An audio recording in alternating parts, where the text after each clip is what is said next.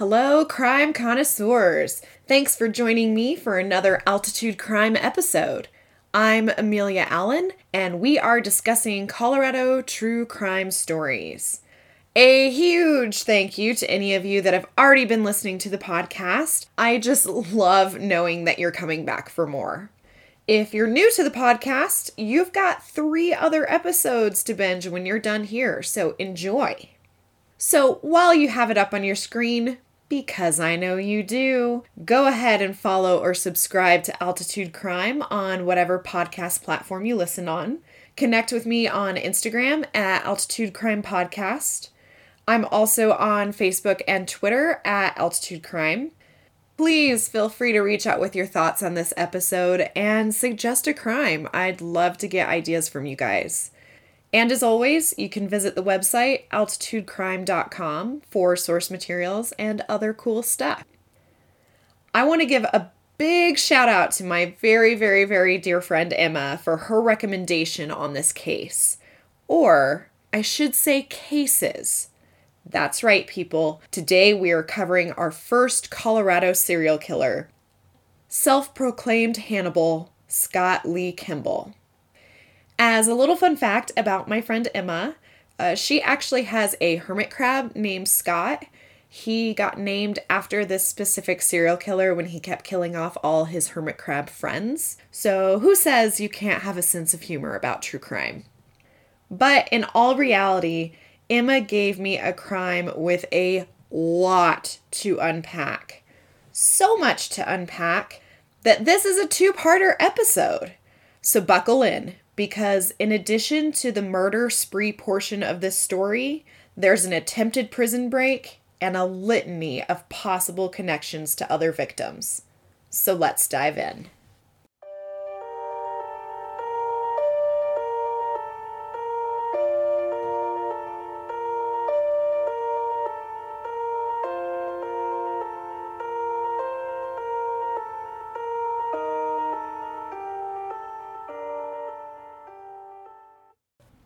There seems to be very little information on Scott Kimball's early life.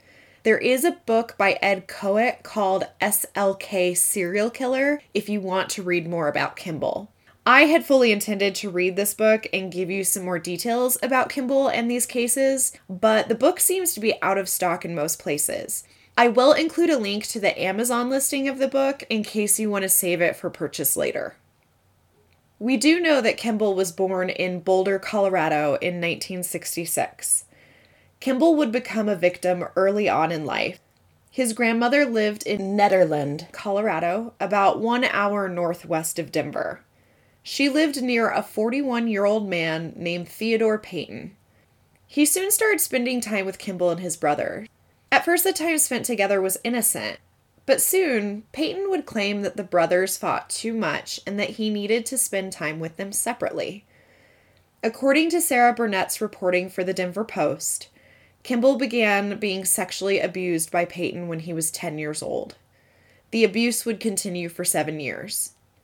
After a failed suicide attempt by Kimball in 1989, the details of the abuse surfaced and his mother went to detectives for help.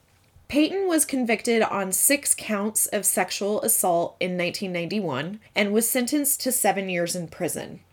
Interestingly enough, the Colorado Sex Offender Registry did not come into effect until later in 1991. So, when Payton was released from prison, he did not have to report his residence to authorities.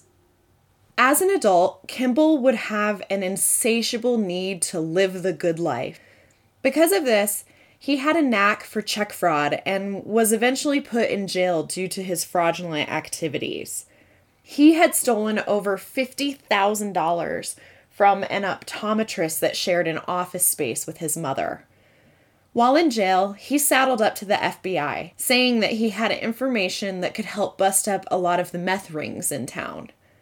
When that didn't work, he told the FBI a story they just had to believe.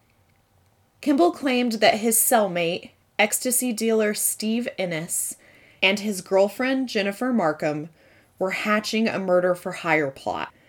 The scheme was that Jennifer, who was living in Denver, would murder two potential witnesses in Stephen's upcoming drug case. The FBI saw this as a viable story and released Scott Kimball from jail in exchange for FBI informant status on December 18, 2002. This decision would set into motion a modern tragedy that would end four people's lives. Leanne Emery lived in Centennial, Colorado, just 20 minutes south of the heart of Denver. According to her father, Howard, Leanne was a natural leader from a young age. She was a diligent and smart child, earning all A's in school and graduating high school a year early. Leanne was starting a successful life and entered college to study physical therapy. But she was forced to quit college due to her mother's severe medical issues, including a recent brain aneurysm. Leanne took on the role of the woman of the house. She was always the person to help an outsider or anyone down on their luck. Leanne eventually got married, but it turned out to be an abusive relationship. She divorced her husband and soon started to date Steve Hawley, who would end up serving time while they were dating. Leanne would visit Steve in prison often. They were in love, and they were hatching a plan to get Steve out of jail.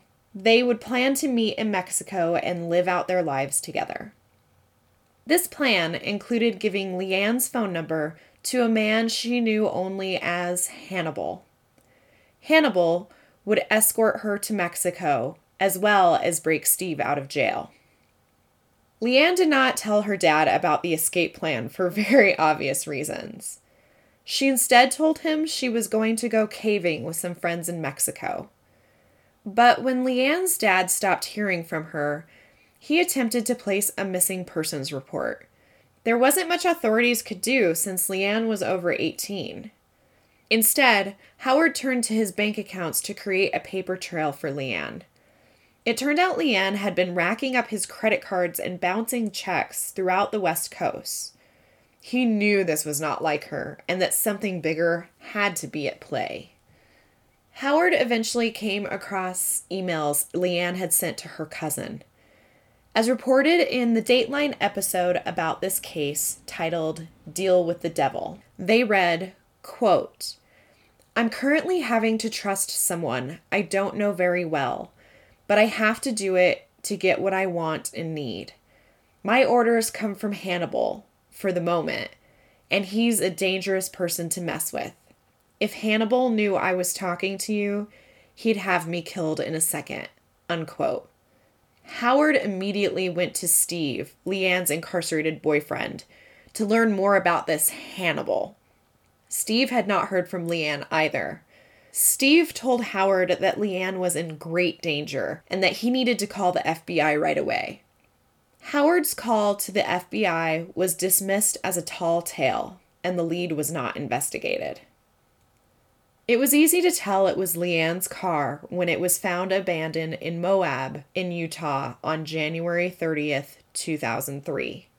The girl who loved Dalmatians had gotten a vanity plate reading Dalgal. Jennifer Markham was a happy soul that loved animals and the outdoors. She was all smiles and jokes with those around her. Jennifer was originally from Springfield, Illinois. She had dropped out of high school and married a military man. This is what brought her to Colorado. This union eventually ended in divorce. After Jennifer's divorce, she ended up in Denver, where she had a son fathered by a different man. She deeply loved her son and took joy in reading to him daily. Jennifer would do anything for her son, whom she affectionately called her little man. Jennifer was known to put other people's needs before her own. That meant when she fell on hard times after the end of the relationship with her son's father in 1999, she did anything to support her son. She became a dancer at Denver strip club Shotgun Willie's to make ends meet. Jennifer would meet another man that she would fall in love with, named Stephen Ennis. Stephen dealt ecstasy for a living, but neither wanted to stay in this shady lifestyle. Their goal was to make enough money to move to Washington state and open a coffee shop and live a straight life. While Stephen traveled between Denver and New York to deal ecstasy, Jennifer continued to dance.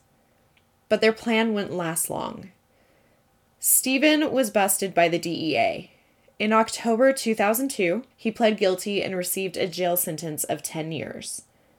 The DEA estimated that Stephen had sold around 350,000 pills and had made about $500,000 in profit. This created another shift in Jennifer's life. While her son was living with his father, Jennifer moved her profession from dancing to prostitution to pay the bills. As we all know, the profession is rough. She called her mom at one point and said she'd been beaten during an encounter as a prostitute. Jennifer moved from different friends' houses, anywhere to get a roof over her head. This is how she started living in Lakewood, Colorado with Scott Kimball. He had recently been released from prison. He had met her boyfriend, Stephen, in jail and had promised he would take care of Jennifer. He also promised to get her on her feet and move to Washington to start their coffee shop business. Obviously, this was quite a different story than Kimball had told the FBI.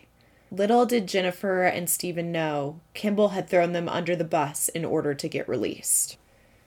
On February 17, 2003, Jennifer made a trip to see Stephen in jail. During this visit, guards had to escort her out as the two got into a heated altercation. Kimball said he saw Jennifer for the last time that day. He said she was headed to the airport. Jennifer's calls from her parents would go unanswered through April. When they tried to contact her in May, her phone said it was no longer in service. This is when they really began to worry. In Patricia Calhoun's reporting for Westword, Jennifer's father said that, quote, she changed her phone before when she didn't want to talk to somebody, but she'd call you eventually, unquote. Her parents checked the local prisons to see if she'd been locked up. She hadn't. But when her parents called the police, they did not find this very concerning, as it can be typical in the type of lifestyle Jennifer had become involved in. Jennifer was 26 the last time she was seen. Her disappearance took place just weeks after Leanne Emery's. The FBI would confirm that Jennifer was a missing person in 2004. It was also in 2004 that her parents found out that her car had been found at Denver International Airport the year prior in 2003. From what I have been able to find, the FBI were never able to give a very good reason as to why it was a year before her parents were informed of this. There were no records that Jennifer ever stepped foot on a plane. Forensic testing was done on the car, but anything found was not released to the public. Word of Jennifer's disappearance dissolved quickly. People around Shotgun Willie's didn't want to talk about it. Jennifer's parents, Bob and Mary, saw to it that her story did not die. They worked hard to find out where their daughter was. Her father, Bob, eventually got in touch with families of homicide victims and missing persons. This nonprofit is Colorado based and works to support families and friends of victims of unsolved murders and disappearances. It was created by Howard Morton, whose oldest child went missing in 1975. And keep listening in the future because I am planning on doing an episode on that case. This group helped Bob put up a billboard over Shotgun Willie's advertising a $20,000 reward with the words, Jennifer, where are you? In Luke Turf's reporting for Westword, Howard Morton said of the case, quote, I don't care if Jennifer was involved in drugs, and I know she was. Nobody deserves to be murdered. There's guilt in all of us that have lost a child.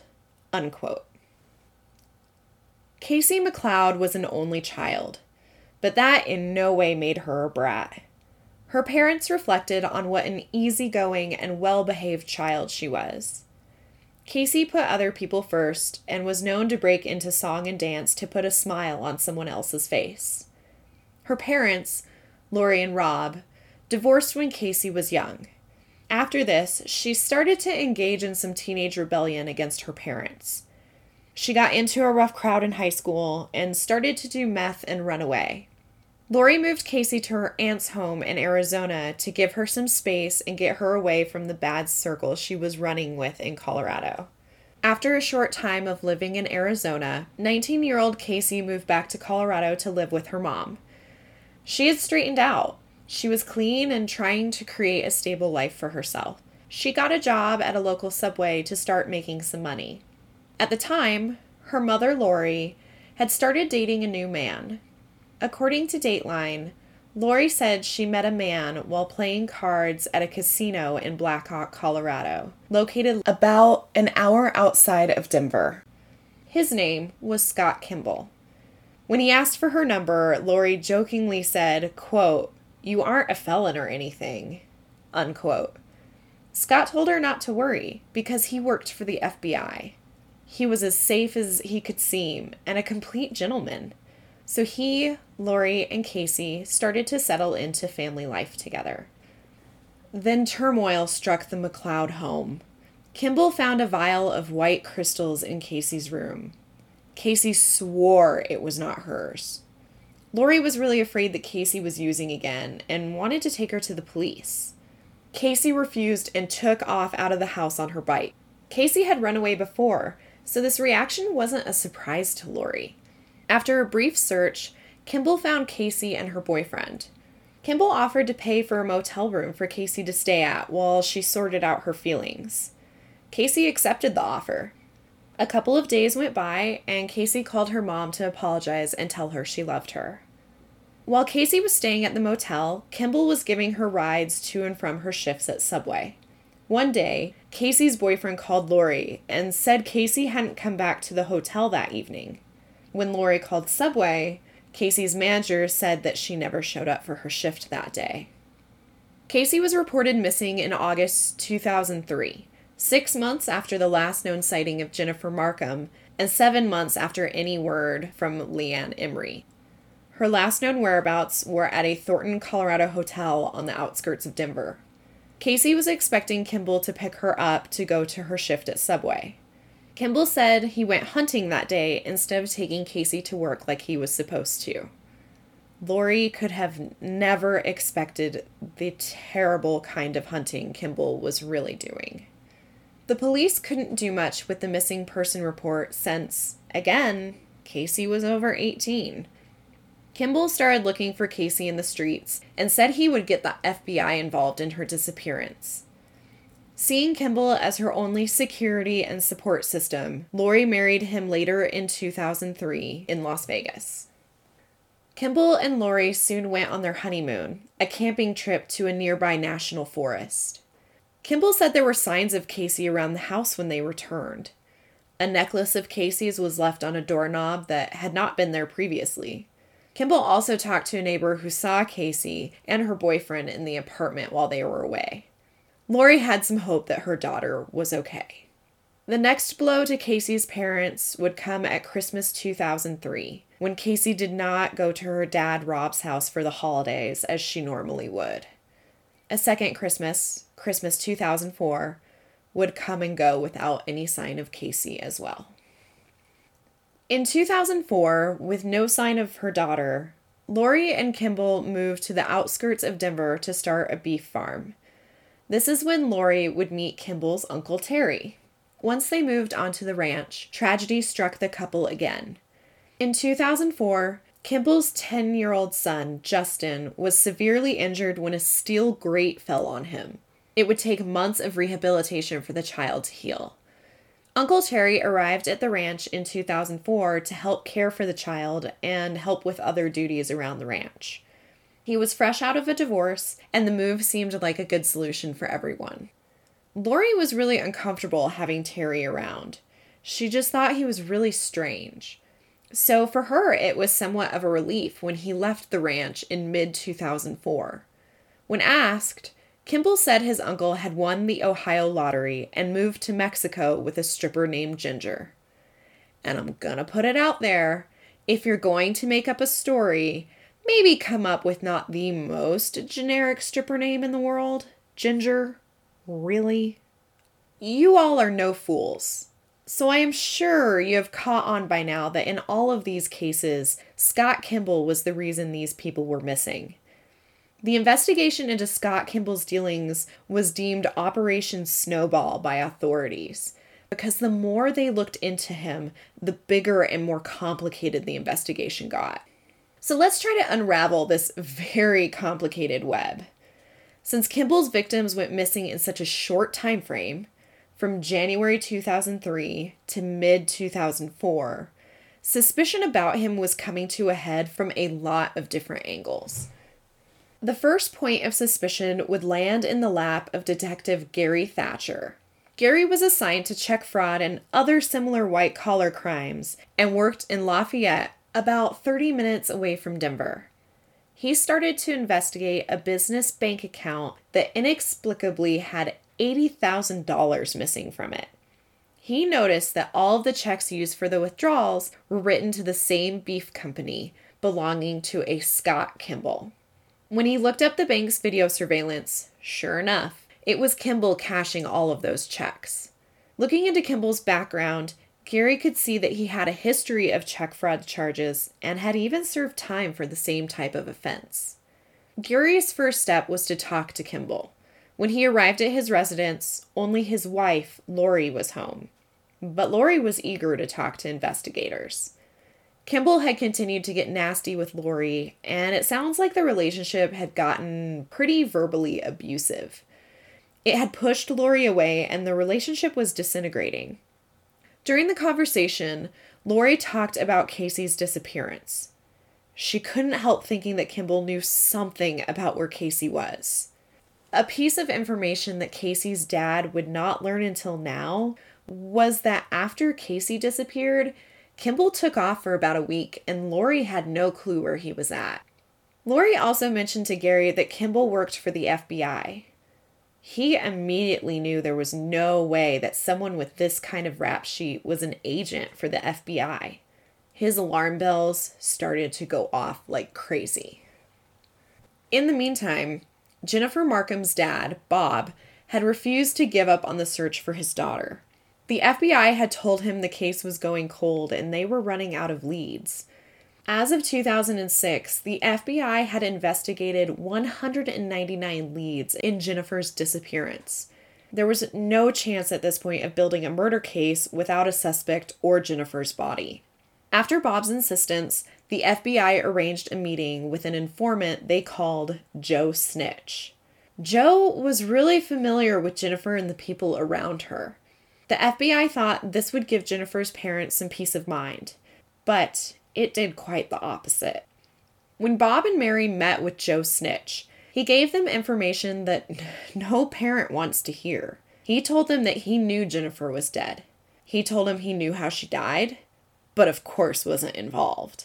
He claimed that Jennifer had been killed by a drug dealer, and he only knew that because he'd seen a picture of her bound and gagged. He even offered her parents to go and find her body with them. Obviously, Jennifer's parents called the FBI immediately because how could Joe Snitch know all these things if he wasn't the one who did something to Jennifer? They were told by the FBI that Joe was just lying and it wasn't any kind of lead. But Jennifer's parents knew better. After the meeting was over, Bob managed to get the license plate of the car Joe Snitch was driving. After having a police officer friend run the plate, he knew his real name. The man they had met with was Scott Kimball. Bob kept pushing. He did an interview with Westword in which he mentioned that the last person to see Jennifer was Scott Kimball. Little did he know, this article would connect him with another dad looking for answers. Casey's dad, Rob, had not given up hope of finding his little girl. Then one day, while reading Westword, a familiar story jumped out at him. Another missing young lady, another dad in pain looking for her, and the same person to see her last Scott Kimball. Rob would reach out to Bob and they would start trying to find answers together, and they wanted to make Scott Kimball pay. They went to the Denver FBI field office with all of the information they knew. At this point, both of their daughters had been missing for three years. In November 2006, FBI Special Agent John Grusing would have this bear of a case put in his lap. Little did he know it would take most of his career to investigate it. The fathers in the FBI warned Casey's mom, Lori, immediately. They asked about anyone else that may have been around the family and then just kind of disappeared.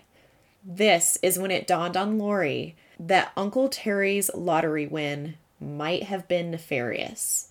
Authorities were able to confirm that the Ohio lottery had never paid out to Terry Kimball, meaning he definitely never won the lottery. While the parents of the missing girls were starting to team up and share information, investigators were going down the rabbit hole that was Kimball's life.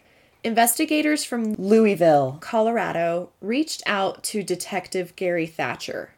They were also investigating Kimball, but not for check fraud and not for missing women. They were trying to pin him for the attempted murder of his 10 year old son, Justin, for the supposed accident that happened on the ranch in 2004. Justin had told hospital staff that day that his father had pushed him out of the moving car while they were on the way to the ER. Authorities did not buy at all that either incident was an accident. Upon looking farther into Kimball, it was found that he was checking in on existing life insurance policies for the family on that particular day. If Justin would have died in that accident or when he got pushed out of the car, Kimball would have received a payout of $50,000. But police still had very little evidence to arrest him on the charge, but they never stopped trying to put together the pieces. From what I am aware, they have not been able to firm up this evidence, and Kimball has never been charged with the attempt. Detective Gary Thatcher and Katarina Booth the chief deputy district attorney for Boulder County had Kimball in their crosshairs. Katarina wanted to nail him for the check fraud. Since Kimball was a habitual criminal, it meant he could serve up to 48 years for the check fraud charge alone.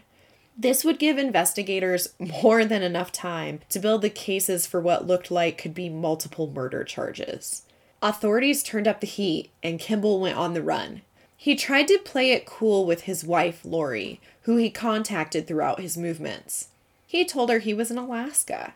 Police knew this wasn't true, as his cell phone pinged off a tower in Palm Springs, California. In 2006, according to the Desert Sun, a four hour televised car chase would ensue, including Kimball driving through the crops and fields of the Coachella Valley. The chase ended when Kimball ran out of gas. The following standoff ended peacefully and with Kimball in cuffs. Kimball was then jailed for check fraud with a charge of 48 years, as well as a 70 month federal gun charge. During Kimball's run from law enforcement, Lori kept all of his belongings at her house.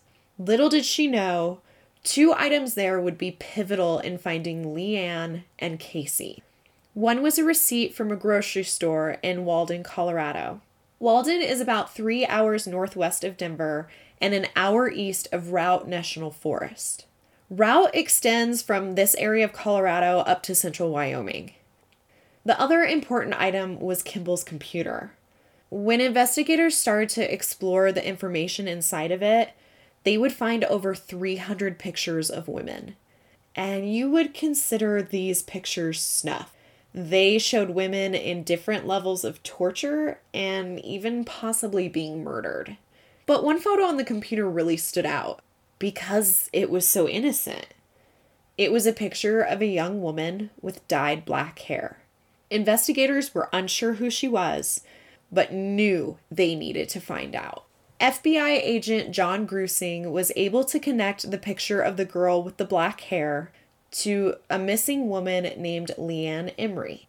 The timestamp on the picture meant it was taken within days of Leanne's final contact with anyone. Howard, Leanne's father, would be notified by the FBI. He would be the final parent to become a part of this horrible circle. Outside of knowing Kimball was connected to Leanne, the FBI didn't have a lot to go on. Then all of a sudden one day, Kimball asked, What would happen if a girl he was connected to went missing on federal land? Would he be moved to a federal prison?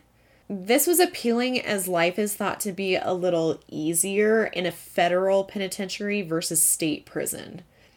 Kimball also mentioned spending time in Routt National Forest. This made investigators remember the receipt that Lori had kept, the one from the grocery store in Walden, Colorado, just an hour away from Routt. They looked back at it. It was dated August 24th, 2003, one day after Casey McLeod was last heard from. Now, if the bureaucracy of some of the pieces of this case didn't already have you screaming, Here's the kicker. When FBI Special Agent Grusing gets this information about Kimball and possibly Casey also being in Routt National Forest, he calls the park to see if they can get a map so they can start a search of the area. The office there tells him it's $8 for a map. And Grusing is floored because he knows it's a huge amount of paperwork and time to get the funds to buy this $8 map, but the park won't budge. It seemed like another roadblock in this case. So instead of going through all the red tape, Grusing called back a few days later and asked if any bodies had been recovered in the park. And one had. In 2007, just the winter prior, remains were found in Routt National Forest and had been sent to the local sheriff's office. Agent Grusing sent them to be tested, and they were confirmed to be the remains of Casey McLeod. And while you could be frustrated that this lead wasn't followed sooner, the timing actually was just right. Had the lead about Routt come up any sooner, the body may have not been found yet, and the lead would have most likely been eliminated, and Casey could have never been found. When Kimball was questioned, he, of course, took no responsibility for his actions. His initial story was that all the missing persons were hiding out. So let me ask you have you ever known one person who was hiding out? Have you ever known four people that were hiding out? Have you ever known four people who were hiding out and all had seen you last? Yeah. His next version of the story was that while he was present and involved in the deaths, he didn't actually fire the kill shots and didn't actually kill each victim.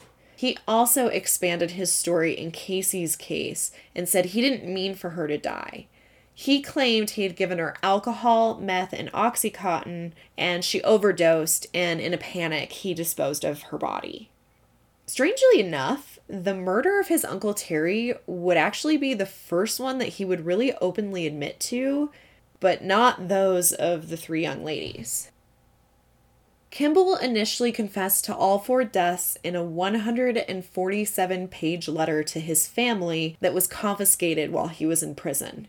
Then, on May 15th, 2008, Kimball officially confessed to the murders of Leanne Emery, age 24, Jennifer Markham, age 26, Casey McLeod, who was 19, and his 60 year old uncle, Terry Kimball. In 2009, he pled guilty to two charges of second degree murder. This, in exchange, took the death penalty off the table but he was required to show authorities the locations of his victims' remains. Kimball did lead authorities to the locations of both Leanne and Terry. Leanne had been taken to the Book Cliffs area of southeastern Utah, about seven hours west of Denver. Kimball had been known to spend time in this area in the past. The first trip out to locate Leanne and Jennifer's remains turned up nothing. A couple of days later, Kimball took authorities out to a dry creek bed close to the first day's search location, and they found nothing again. About a month later, they took another trip out with Kimball. And at one point, as they're walking along, he was leading investigators in a certain way and then decided to turn. Something about his demeanor made investigators suspicious. So they decide to have some personnel continue on with him while the others searched the area he turned away from. Sure enough, in that location Kimball strayed away from, police found a hair clip with hair in it and bones nearby. This was the remains of Leanne Emery. Investigators also found a bullet near her body. Kimball gave authorities a description of Terry's clothing and a really detailed map as to where his body was. Investigators waited for the snow to thaw and went to search on Vail Pass, a mountain road located just outside of Vail, Colorado. They located Terry's body as well as a bullet nearby. The bullet matched the one found with Leanne. Kimball insisted that he was helping to find Jennifer, and his excuse is that he doesn't remember her exact location because he was only there once. Excavations have continued without Kimball's presence, but have still turned up nothing. So you may be thinking at this point, why is Scott Kimball called Hannibal? Well, as we know, he chose the name for Leanne to call him when they started to connect with each other. And no, there is no end to this story where he's eating people's brains while they're alive at the dinner table. No Chianti, no fava beans. But the name still fits. To say that Scott Kimball is smart and manipulative would be an understatement. It seems that he has a talent to pinpoint a person's weakness and prey upon it. He was able to keep one step ahead of police for quite a while, considering the short time frame he killed in. Scott Kimball killed four people in the course of a year and a half and in less than an hour distance away from each other. So we now have a few revelations about Kimball's killings. We know that it was Kimball who forced Leanne to bounce checks and spend thousands on her father's accounts while she was under his thumb and traveling the West Coast prior to her murder. And it was most likely Kimball who planted the drugs that were found in Casey's room, along with her necklace Lori found after they came back from their honeymoon. And why kill his Uncle Terry? The theory is twofold. First, Terry came to Colorado with a literal suitcase full of cash as a result of his recent divorce. So the first reason could be just pure greed, so that Kimball could have all that cash for himself. The second thought is that perhaps Terry caught on that the injuries to Kimball's son, Justin, that happened on the ranch weren't an accident. Kimball may have killed him to keep him quiet. Kimball has often boasted about other murders, but authorities have yet to connect him to any additional crimes. It is believed by the FBI that he could have been responsible for anywhere from 15 to 21 deaths in total. The FBI has taken a much more skeptical approach to informants and how they deal with him after the Scott Kimball incident. In Kimball's case, he was able to mix the right amount of BS with credible information and made it sound like his claims were legitimate. The FBI also underestimated him as they didn't see any violent tendencies in his past and really thought of him more as a white collar criminal.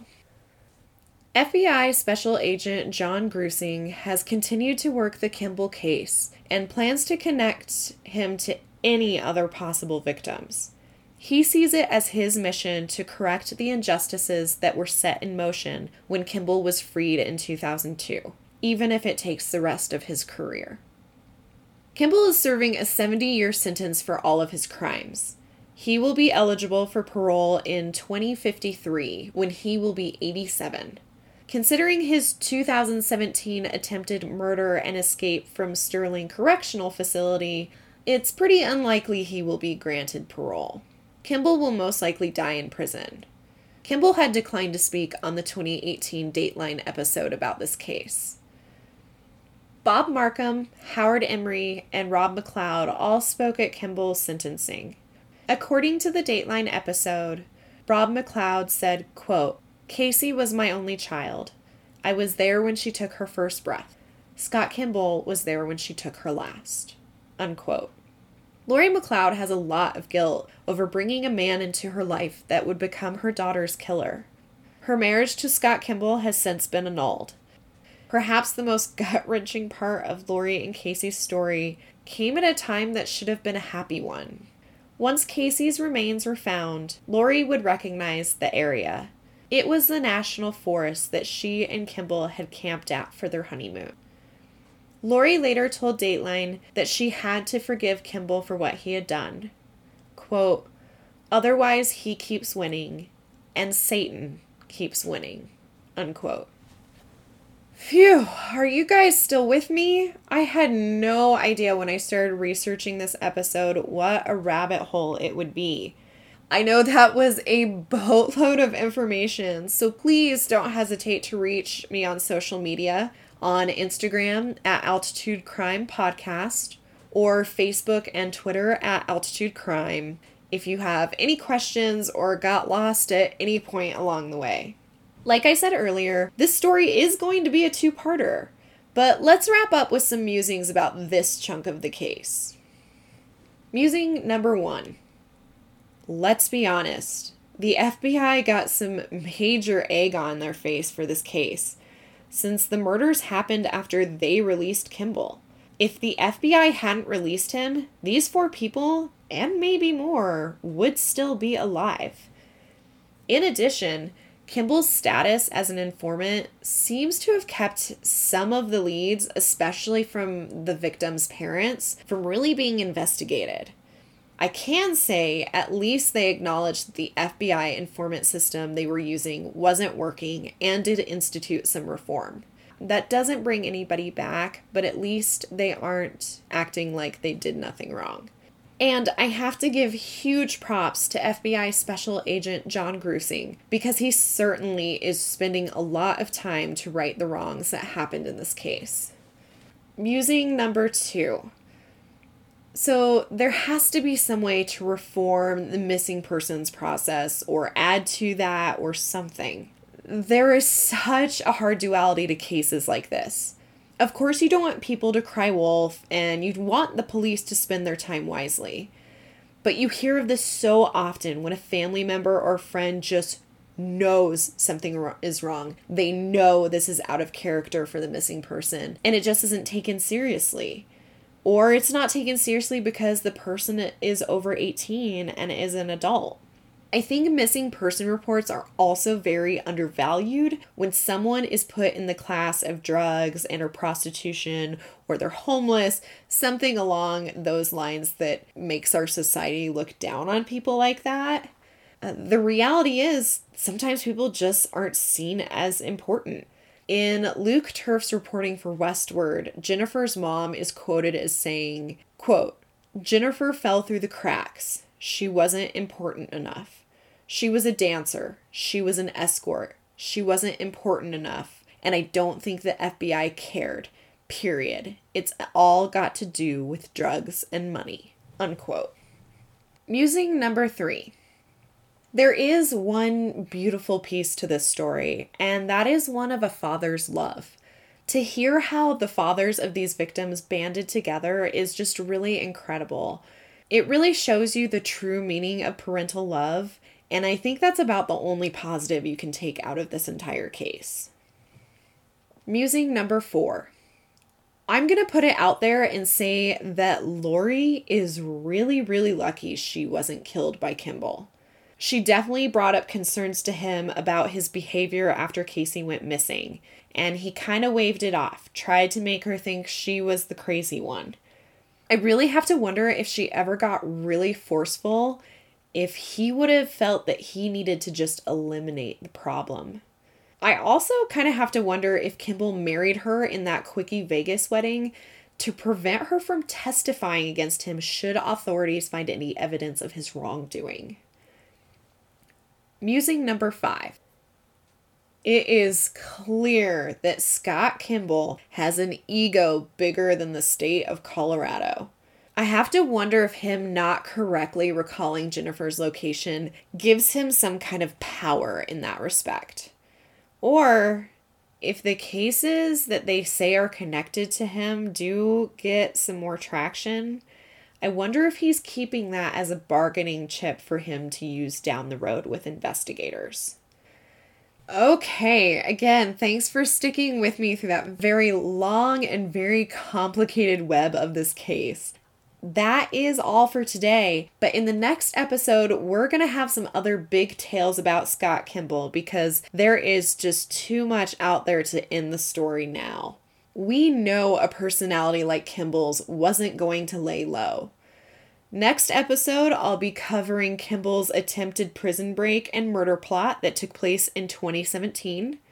Additionally, Kimball is thought to have killed between 15 and 21 people. I will talk about the three cases that are currently publicly linked to him, and let me tell you, they are as nuts as the story I told you today. As of today, Jennifer Markham's remains have still not been located. If you have any information regarding Jennifer or anything regarding Scott Kimball, please contact the Federal Bureau of Investigation Denver Field Office at 303 629 7171. So, thanks again. Please make sure to follow or subscribe wherever you enjoy your podcasts and connect with me on Instagram at Altitude Crime Podcast or on Facebook and Twitter at Altitude Crime. Please comment with your thoughts on this episode. I know it's been a roller coaster ride, and feel free to suggest a crime like my good friend Emma did. And you can always visit the website altitudecrime.com for source materials and other super cool stuff. Let's be honest, we are such good friends now. Why don't you leave a review and recommend the podcast to all your true crime loving peeps?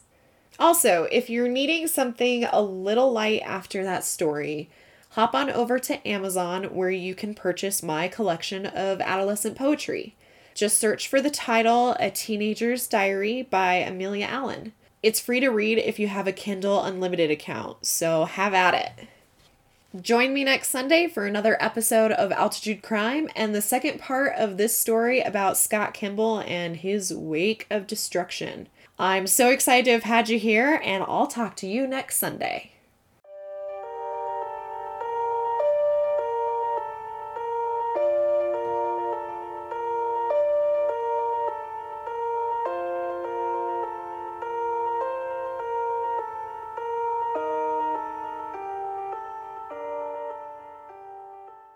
Episode 4 The Victims of the Colorado Hannibal, Scott Kimball, Part 1, was written, produced, and edited by Amelia Allen. Music provided by Podbean.com.